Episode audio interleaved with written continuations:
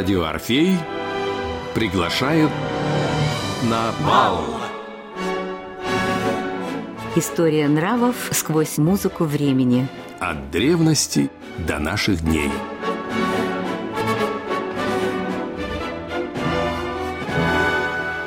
Программа подготовлена при финансовой поддержке Федерального агентства по печати и массовым коммуникациям. Алексей Пензенский. И Ирина Кленская. Отправляемся на бал. Тем более, что сегодня нас ожидает путь на парковку волшебных лебедей. Мы имеем в виду оперу Рихарда Вагнера «Лоенгрин». С несколько необычной точки зрения мы посмотрим на эту оперу. Ну, конечно, окажемся на балу XII века и будем обсуждать легенды. Во всяком случае, у нас есть повод пофантазировать, поразмышлять и повспоминать.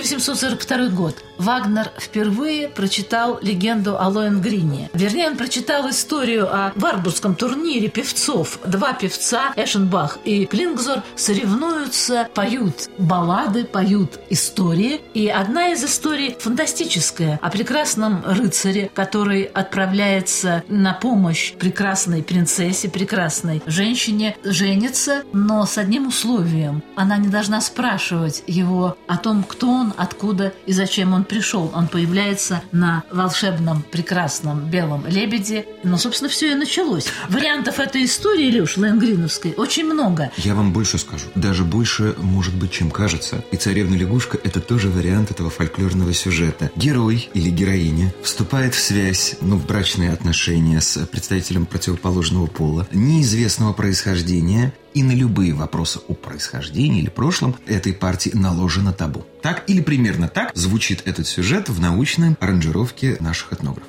Аленький цветочек – это тоже история. Разумеется. Один из вариантов истории о Лайнгрине. Что заворожило? Где-то, куда никто не знает дороги, находится высокая гора Монсальват. На ее вершине стоит замок из белого мрамора. В этом замке живут рыцари, хранители чудесной чаши Грали. Рыцари время от времени появляются там, где нужна помощь. Они спускаются, уходят из своего замка, помогают тем, кто нуждается в их защите, в их помощи, с условием, что они вернутся, как только закончится их миссия на земле. Но никто не должен знать, откуда они и зачем пришли. А это, кстати, очень серьезный, что называется, разрыв шаблона. Действие Лейнгрина происходит, кстати, можно с точностью до года определить. Дело просто в том, что Генрих Пицелов, король, он же говорит, что истек мир с венграми, а известен даже год, когда этот мир был заключен. Это 933 год. Ничего себе. Вот, точно. Это одна из немногих опер, которая датируется с высокой точностью. Так вот, очень важно в средние века было знать, кто человек, что он, откуда он. И зачем, да? И зачем, да, Кама Гридеш. Дело просто в том, что это и сейчас важно, естественно. Ну, кому же не хочется знать, э, диплом какого вуза имеет э, твой супруг или супруга, это же важно. А средние века, вот эта слабая развитая инфраструктура, полное отсутствие как бы информационной сферы, там же мог быть кто угодно. Это мог быть беглый раб, какой-нибудь серф, беглый крепостной, беглый преступник, это мог быть иностранный шпион, это мог быть вообще чародей или даже бес воплоти, потому что в той беспокойной вселенной средних веков бесы, ведьмы и прочие потусторонние существа встречаются гораздо чаще, чем они существуют в реальности. От древности до наших дней. В программе «Бал» на волне «Радио Орфей». Миф о Лайнгрине много раз пересказывался. В новом варианте он имел некоторые отдельные черточки. Собственно, что заинтересовало Вагнера? Ему понравились две идеи. Первая идея о тайне, которую хранит человек, художник, мастер, и которую раскрыть нельзя, потому что как только слово сказано, исчезает все. Бессмысленность слов. Ты называешь, пропадает то, что ты ценишь. Мысль изреченная есть ложь. И, конечно, идея о тайной миссии каждого художника, потому что Лоенгрин, конечно, художник, это некий великолепнейший человек, Демиург. хранитель, демиург. А Эльза, которую он спасает, это, конечно, земное, человеческое начало. И еще одна странная, Леша, и удивительная, и страшная мысль, что земное и неземное соединиться не могут, что это всегда союз обреченный. Это такая печальная иллюзия, которая, конечно, зависит от любопытства. Не задавай вопросы, на которые нет ответа. А то ведь узнаешь ответ на свою беду. Но, с другой стороны, именно на попытках состыковать нестыкуемое и возникает вот та вольтова дуга, на которой рождаются подобные произведения. Может быть, Вагнер сам написал либретто, очень был заинтересован и любил этот сюжет. Много открывалось разных возможностей, размышлений. Что мы будем напоминать? Сюжет, Старую средневековую легенду,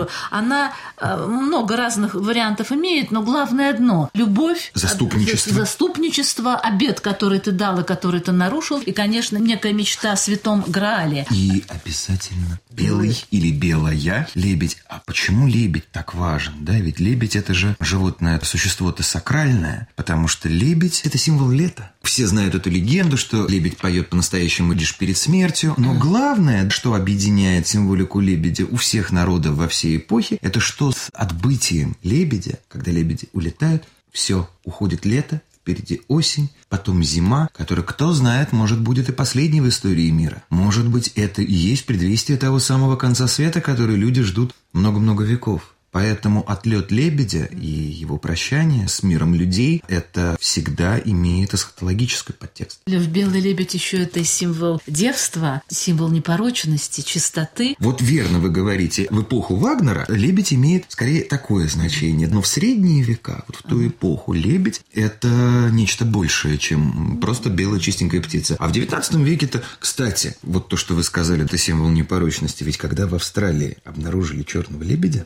никто же не поверил. Говорят, да этого не может быть. Лебедь не может быть черным. Почему? Спрашивали люди, которые своими глазами видели черного лебедя. Почему не может быть? Лебедь должен быть бел. Кому должен? Не унимались исследователи-путешественники. Ну как кому? Ну, ну, ну, ну, понимаете, лебедь значит белый, белый значит лебедь. И Австралия вынуждена была даже на марках печатать своего черного лебедя, чтобы люди поверили, что есть такое существо. Петр Ильич Чайковский любил черного лебедя. И белый и черный лебедь – это две ипостаси одного характера, одной легенды, одной судьбы, одной любви. Белое и черное не надо разъединять. Что указывает на высочайшую адаптивность искусства, mm-hmm. которое охотно принимает как свое и находит место, пристраивает любое открытие в области зоологии. Лебедь ведет Лайнгрина на золотой ладье. Золото – цвет солнца, власти, могущества и снова тайны. Да, как и лебедь – птица солнца, из золота металл солнца, а на поясе у рыцаря маленький золотой рог, а весь он в серебряных доспехах и большой тяжелый железный меч. Что это означает для человека средневековья? Вы знаете, это даже если бы современный герой на киноэкране появился весь осыпанный, я не знаю, там, бриллиантами, это и в одну десятую не походило бы на то богатство, потому что металл тогда был на вес золота. Любой металл. Дело в том, что не было же стрелятельной промышленности, не было даже вот этих печей для выплавки, обогащения железной руды. Железо добывали в болоте. Болотная руда. 1-2%. Можете себе представить, сколько времени это занимало? Сил. Труд кузнеца был копейки, а они получали неплохо. Но это были копейки по сравнению с себестоимостью металла. С тем, что они делали, из чего они делали. Да, выход 1-2%. Поэтому, когда горела деревня, неважно, самородного же железа в природе не встречается, на Руси или где-нибудь в Западной Европе, да, если, не дай бог, сгорала деревня, хотя, правда, деревня, там, 2-3 дома, это уже считалось деревня. Дымящиеся обломки, головешки, не имели никакого шанса простоять под открытым небом более одного-двух суток, чтобы соседние жители не разбирали их на гвозди. Вот все металлическое, немногие гвозди, да, потому что посуда была деревянная, все, все. Было, все было деревянно, тщательным-тщательным образом. То же самое, если где-то происходило сражение, битва, тут же набегали соседние крестьяне и разбирали весь металл. А здесь рыцарь, тяжелый меч, доспехи. И серебряные доспехи, и золотой рог. Это как сейчас он появился бы в бриллиантовой короне. Но рог ведь все символ, Леш. А, как предмет, разумеется, символ. Но, кстати говоря, опять, я все про презренный металл, да. уж извините, соотношение цены между золотом и серебром было гораздо меньше, чем сейчас. Тогдашний курс был где-то 1 к 10. А сейчас серебро, серебро бросовый серебро. металл, да, он, конечно, имеет там стратегическое значение, как ювелирный, это, но он не является платежным средством. А тогда это было одинаково. Да, 1 к 10 к 10. Золото, серебро, медь. Но рог, который да. у рыцаря, да. это его связь с миром, который он покинул. Конечно. Это всегда желание солнца. Э, солнца и желание позвать на помощь помощь, если что, и помощь придет. А Это... если мы вспомним, что в христианстве, а Европа средневековая была, разумеется, христианской, конечно, с пережитками, безусловно, с вот этими прожилками прошлого, что под солнцем проходит Создатель, то он, если не Сын Божий, то, по крайней мере, ангел. Приближен Это точно. В это время образуются первые ордена монашеские. Образуется орден тамплиеров, который, собственно, считается хранителем священного Грааля. Образуются францисканцы. А не у тамплиеров ли солнце было одной из эмблем? Не знаю. В любом случае, солнце было символом христианства всегда. Всегда. И еще одна вещь, о которой мы должны сказать. Конечно, Грааль, чаша угу. Грааля – это символ величайших знаний и бессмертия. Существует несколько легенд. Первая о том, что архангел Михаил, когда сражался, он своим копьем из короны Люцифера выбил камень зеленого цвета, изумруд. Из этого камня была сделана чаша, из которой на Тайной вечере Христос пил. После этого чашу один из первых епископов, Иосиф Аримафейский, взял и хранил ее как величайшую сокровищницу. И потом легенды и мифы, апокрифы рассказывают много подробностей, да. что Мария Магдалина чашу наполнила кровью Христа, который был распят, и привезла ее во Францию. В Галлию тогда. В Галлию. Найти ее невозможно. Как один остроумно заметил философ, поиски Грааля, может быть, это и есть сам Грааль, человеческий путь к совершенству искусству, к знаниям. Скорее всего, так и есть. Это и есть величайшее, может быть, достижение. Это, христианский, величайшее... это европейский христианский магизм. История нравов сквозь музыку времени. В программе «Бал» на волне «Радио Орфей».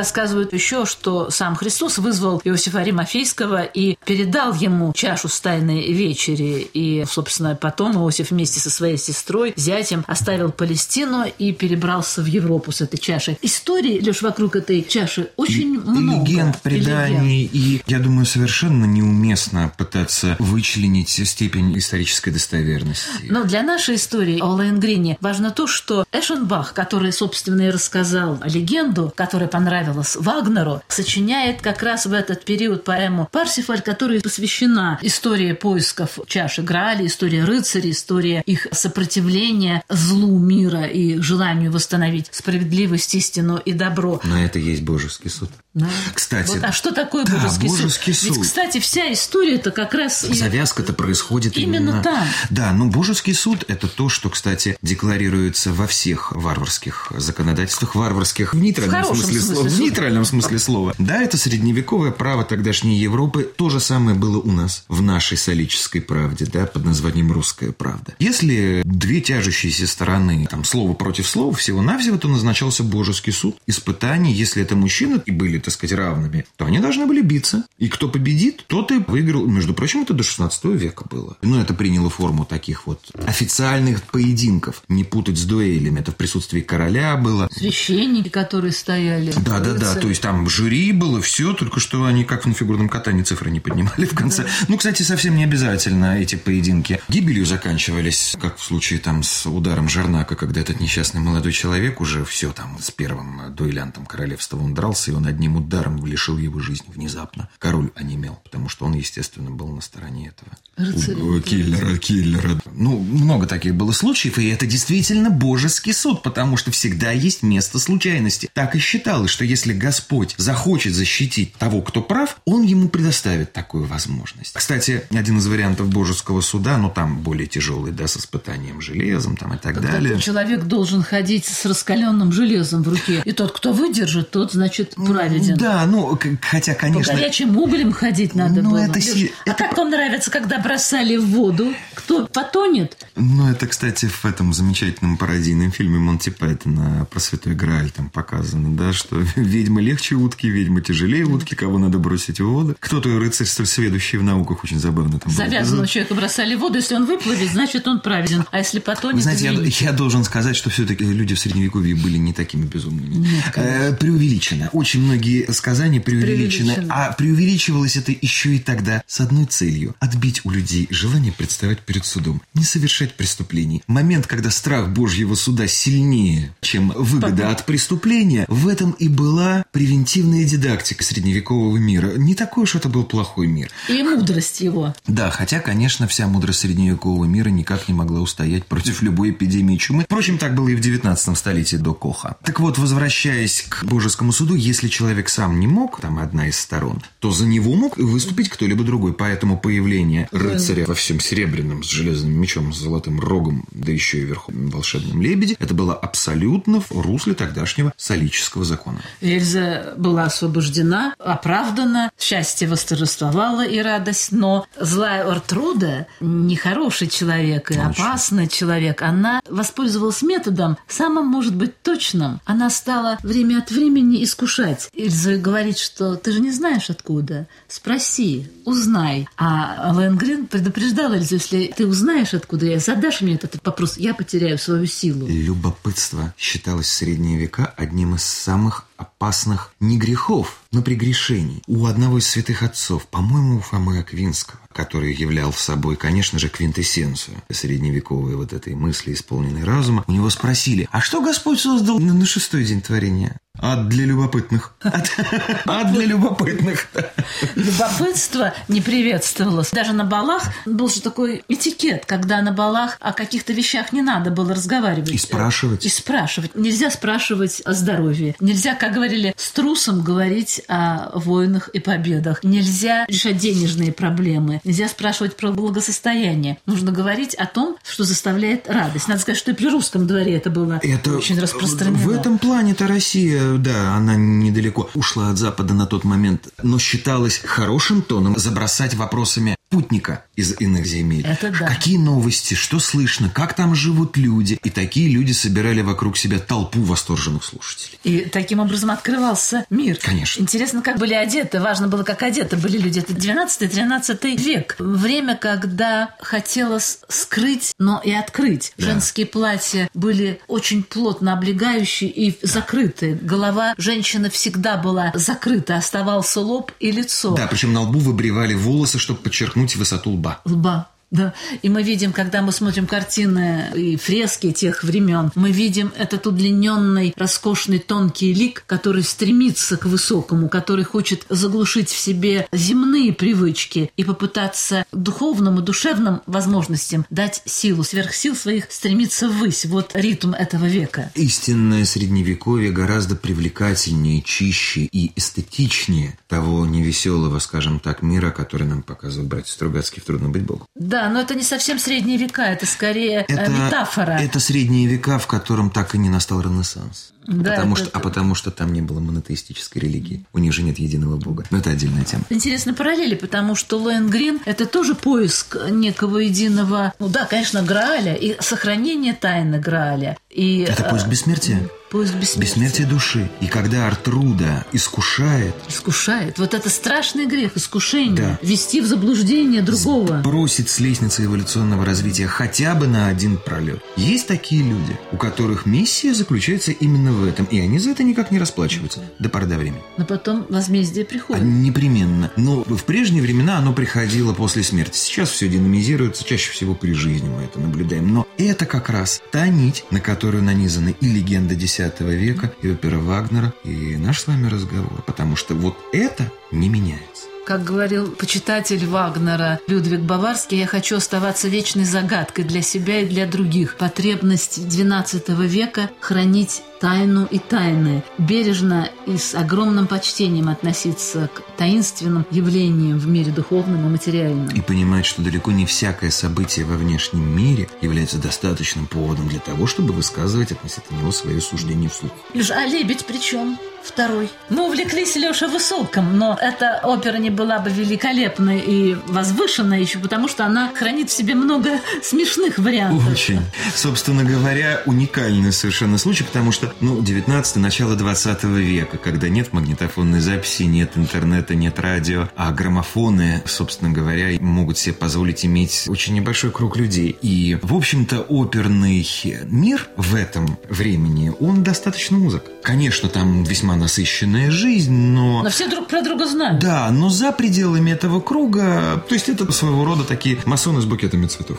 Вот, ну как кто-то называл охотников масонами в зеленых костюмах, вот так и здесь. Не тайное общество, но закрытое. Закрытое. Да, закрытое. Но был замечательный совершенно человек, тенор венской оперы Лео Слезок, если я правильно произношу его фамилию, транскрибирую. Собственно говоря, его заслуга в том, что он популяризировал оперу именно через свой юмор. У него было великолепное чувство юмора, которое сочеталось э, с потрясающим присутствием духа. Вот это точно Вена, это место, где встречались славянский мир и сумрачный германский гений. И они скажем. соединялись. И они соединялись, и получались удивительные сплавы. В отличие от того сплава, о котором мы с вами говорили, земной и небесный, они переливались всеми цветами. И Слезок был как раз человеком, который эти сплавы выдавал на гора. И известная была история, что то ли был влюблен рабочей сцены и замечтался, то ли слишком много пива он выпил венского. Короче, когда он исполнил Слезок свою вот эту вот арию Лейнгрина прощальную, и уже лебедь стоял на парковке и его ждал. И вот он допивает последние такты. Лебедь внезапно трогается с места уезжает за сцену пустой. Публика онемела. Слезок не растерялся и, повернувшись в сторону кулис, спросил, скажите, уважаемый, когда отправляется следующий лебедь? И удивительно, эпоха, вкус публики, энергетический такой вот контакт артиста с залом. С залом, с оркестром. О, представление не было сорвано. Все аплодировали. Аплодировали. И сын Слезака, ну, собственно, Слезак и сам оставил кое-какие мемуары после себя. Ну, сын написал его биографию, которая называется «Скажите, когда отправляется следующий лебедь».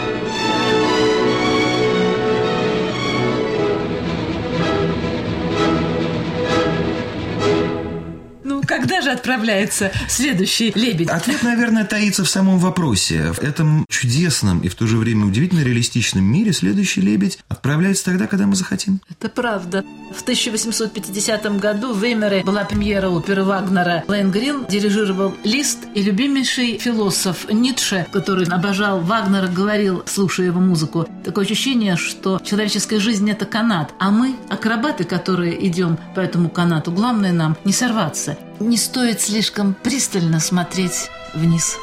Окончен бал, погасли свечи. Итак, до следующей встречи.